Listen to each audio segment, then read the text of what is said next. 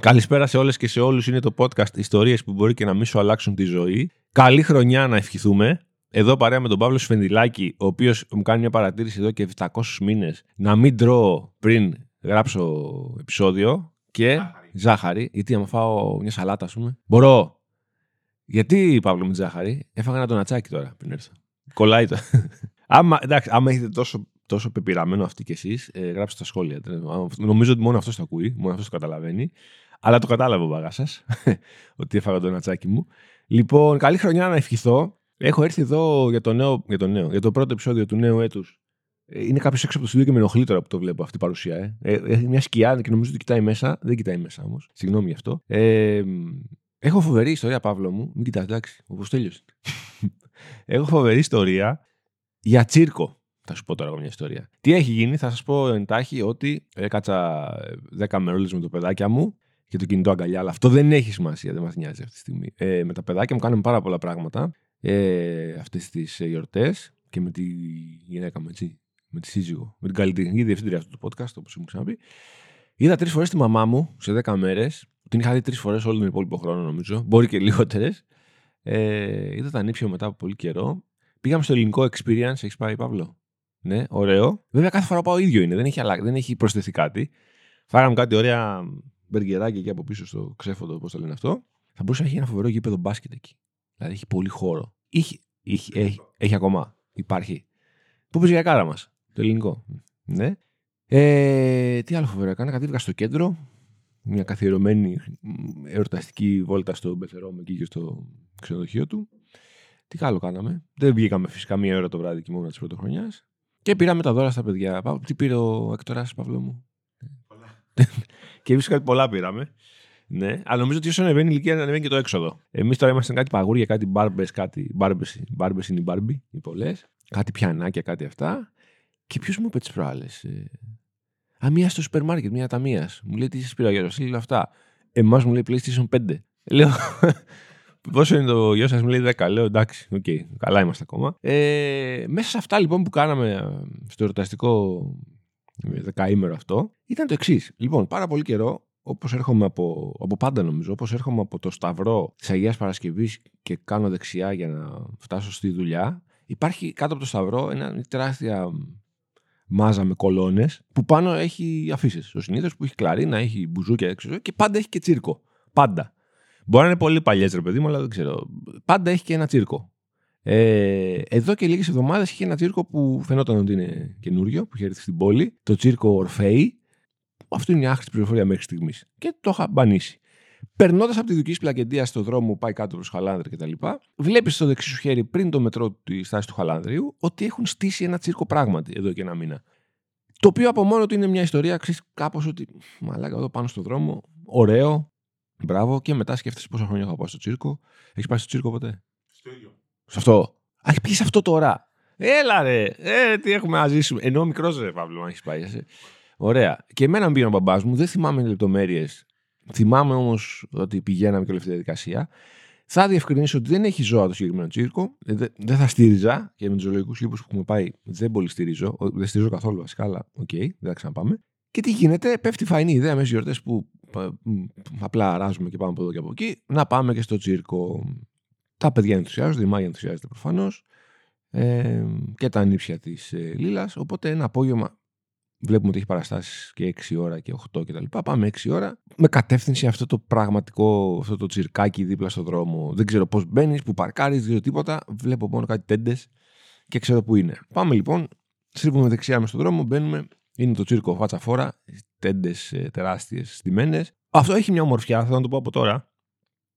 Έχει μια ομορφιά όλο αυτό το πράγμα στο κεφάλι μου. Το, το όνομα δικό του πράγματος, το υπαίθριο. Το στείλουμε τώρα και γίνεται μια ολόκληρη μπίζνα. Όχι με την κακή έννοια, γύρω από αυτό.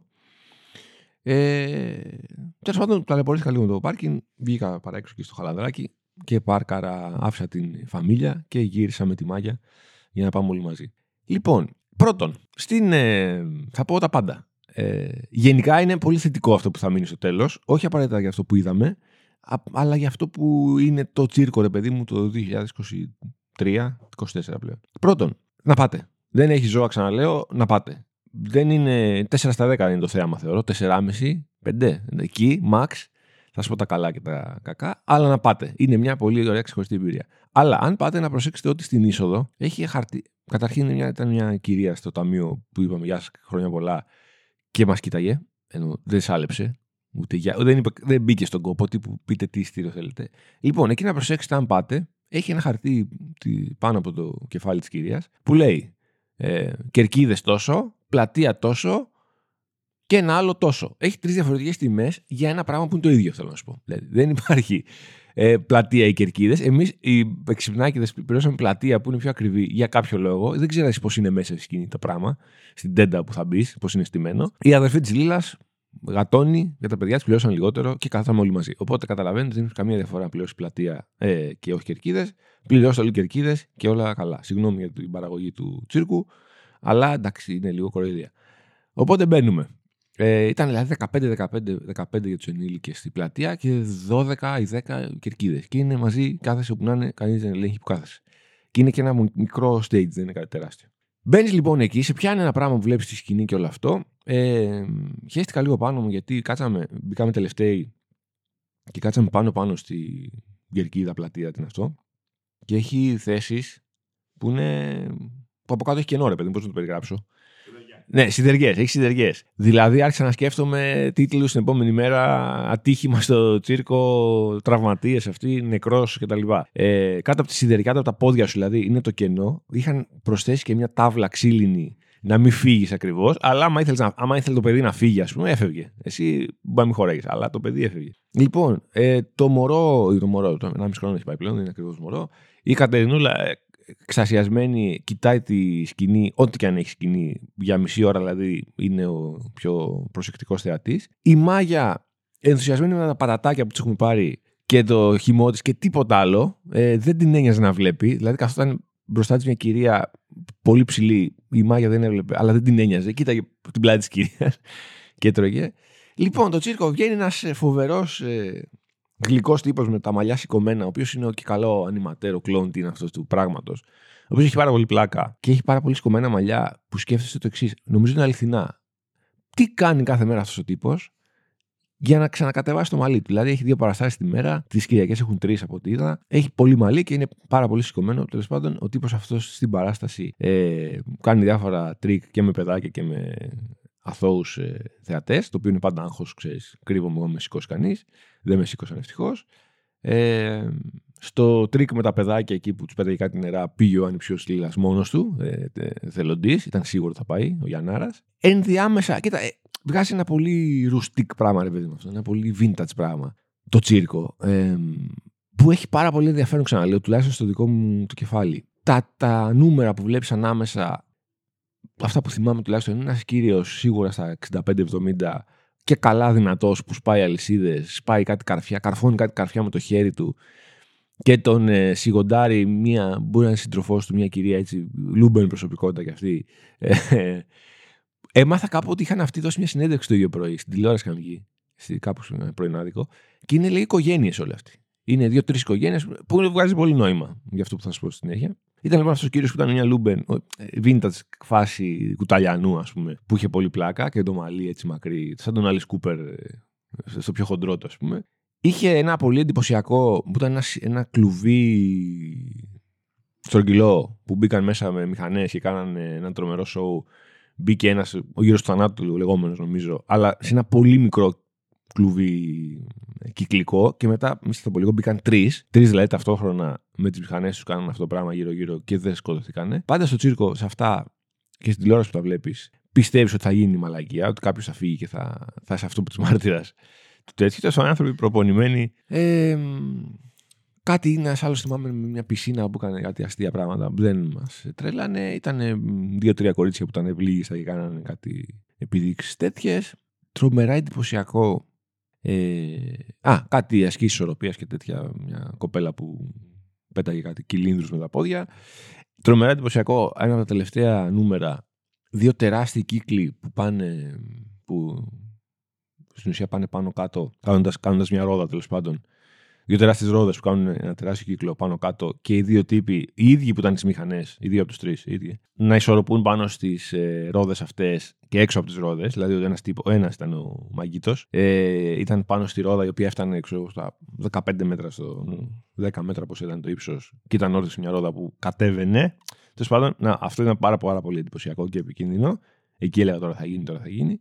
Η Κατερινούλα από κάποια στιγμή και έχασε τη φάση της στο focus, άρχισε να κλαίει. Οπότε βγήκαμε από τη σιδεριά, την πήγαινα βόλτες πέρα δόθε. Η Μάγια κατάλαβε ότι πήρε την Κατερίνα και βάλει τα κλάματα και ήρθε και αυτή. Ευτυχώς μας ακούσανε πάρα πολύ. Ε, ήταν ένα show 45 λεπτών με 15 λεπτά διάλειμμα και άλλων 45 μετά. OK. Okay. Τίμιο, ξαναλέω μια εμπειρία που ε, εγώ τη θυμάμαι, χωρίς να είναι τρομερά εντυπωσιακό το show, η παραγωγή. Μ' άρεσε πολύ αυτό το οικογενειακό. Και τι είναι αυτό που με τρέλανε τώρα και είναι ο λόγος που κάνουμε όλο αυτό το επεισόδιο. Είναι ότι φεύγοντας, φύγαμε τρία λεπτά πριν τελειώσει, γιατί τα παιδιά δεν παλευόντουσαν άλλο. Φεύγοντας και πηγαίνοντας προς τα αμάξια που ήταν έξω από το πάρκινγκ, το μικρό πάρκινγκ του τσίρκου, βλέπω ρε φίλε τα τροχόσπιτα. Και οι τύποι είναι, δηλαδή είναι τύποι που έχουν έρθει για δύο μήνες, τώρα πήρε παράταση, θα κάτσουν και το Γενάρη κτλ. Και, και είναι εγκατεστημένοι εκεί, στον παράδρομο δηλαδή της ε, Δουκής Πλαγκεντία που λέγεται στο δρόμο, και ζουν εκεί και του χρόνου, σε, όχι του χρόνου, σε κάνα μήνα, που να ζουν στη Σερβία, στη Βουλγαρία, ξέρω που να ζουν στην Ιταλία, στην Ισπανία, δεν έχει σημασία. Οπότε λογικό που είναι η οικογένεια. Και σε ένα τροχόσπιτο από αυτά, είχε και, είχε, σε όλα μάλλον, αλλά ένα που είδα εγώ, είχε και χριστουγεννιάτικο δέντρο μέσα και όλα. Οπότε αυτόν η ζωή, ρε παιδί μου, με ενθουσίασε. Και επειδή ξέρω, Παύλο μου, ότι είσαι άνθρωπος που αγαπάς αυτό το περιεχόμενο και το περιεχόμενο, θα ήταν τρομερό βίντεο, ρε παιδί μου, αυτό, κάτι με αυτούς. Η ζωή τους εκεί. Δηλαδή, αν πεις δεν είναι ο, η superstar που αχ να τους δω πώς είναι στην κανονική ζωή. Δεν έχει καμία σημασία όμως. Είναι καλλιτέχνες, καλά καλλιτέχνες, κεφαλαίο το κάπα. Και με τρέλαν αυτό ρε παιδί μου ότι ξέρεις, εμείς η οικογενειούλα μας αυτό θα πάμε, να τους δούμε, να πάμε σπιτάκι μας και θα πάμε τη βόλτα μας κτλ. Αυτοί ζουν αυτό εκεί. Δηλαδή το πρωί να ξυπνάνε και να έχουν στα μπάρι ένα τυροπιτάδικο στην πλακεντία και να πάνε να τρώνε τυρόπιτες από εκεί. Άρα θα γυρίσουν στο τροχόσπιτο, θα ετοιμαστούν και θα κάνουν παράσταση και παράσταση. Προφανώς κάνουν και διαλύματα στη ζωή τους, ενώ δεν νομίζω να είναι σε τούρο όλη τη χρονιά, αλλά είναι, είναι τρομερά εντυπωσιακό και εμένα αυτά στη, την κεφάλα μου τη συνεπέρνουν αυτές οι καταστάσεις. Πώ θα ήθελα μπορεί να του κάνουμε ένα θέμα. Αυτό θα είναι μέχρι 21 Γενάρη, λέει, ε, οι παραστάσεις, που μπορεί να δεν πάρουν και μια νέα παράταση. Ε, ξαναλέω να πάτε, μπορεί να σας κάνει. Θυμάμαι ότι έχω πάει στο τσίρκο χωρίς να θυμάμαι καθόλου εικόνες από το τσίρκο. Θυμάμαι πρώτον τον πατέρα μου που με είχε πάει θα σας κάνει να νιώσετε, θα σας κάνει λίγο να χαζέψετε αυτό που θα δείτε σε κάποια σημεία, θα σας κάνει να το αισθανθείτε λίγο ok πρόχειρο, αλλά γενικά όλο αυτό το στήσιμο και η παραγωγή και η ζωή πίσω από αυτό ε, εμένα με ενθουσίασε πάρα πολύ. Στα σχόλιά σας λοιπόν περιμένω να μου πείτε τι κάνετε σε αυτά τα Χριστούγεννα, αν πήγατε στο τσίρκο αυτό, αν σας άρεσε κάποιο νούμερο. Κάνε σχόλιο Παύλο να πεις ποιος άρεσε πιο πολύ. Σ' άρεσε αυτό με τη ρόδα; Με τα λέιζερ. Δεν το κατάλαβα ρε φίλε αυτό. Μάλλον νομίζω ότι ήταν μια παπάντζα. Που ήταν μια κυρία λοιπόν, ντυμένη σαν avatar ήταν αυτή. Τα φώτα ήταν περίεργα και κάνει κάτι τη show με, με laser. Ναι, αλλά τι σ' άρεσε από αυτό; Τι εννοείς; Ότι έμπαινε. Κάτι έπιανε τα laser, κατεβαίνανε. Ναι, τα έπιανε. Ναι, του άρεσε του Παύλου. Δεν τον εμπιστεύομαι ξαναλέω, ξέρει αυτός από εικόνα. Αλλά δεν, δεν τρελάθηκα τώρα. Τέλος πάντων, μια και λέω Παύλος, ε, να μπείτε να δείτε παλικαράκια μου και φίλες μου το φοβερό My Story του Γιώργου Καλαϊτζή που είναι από χθες στον αέρα του Γκαζέτα, από προχθές. Ναι. Το λέγαμε τώρα πριν ξεκινήσουμε από τα πιο άρτια σε εικόνα βίντεο που έχουμε κάνει εδώ, που έχει κάνει ο Παυλάρα στην εταιρεία. Και τρομερή ιστορία, τρομερό My Story που το ξέρω και ο Λάμπρος ο στοιχείο.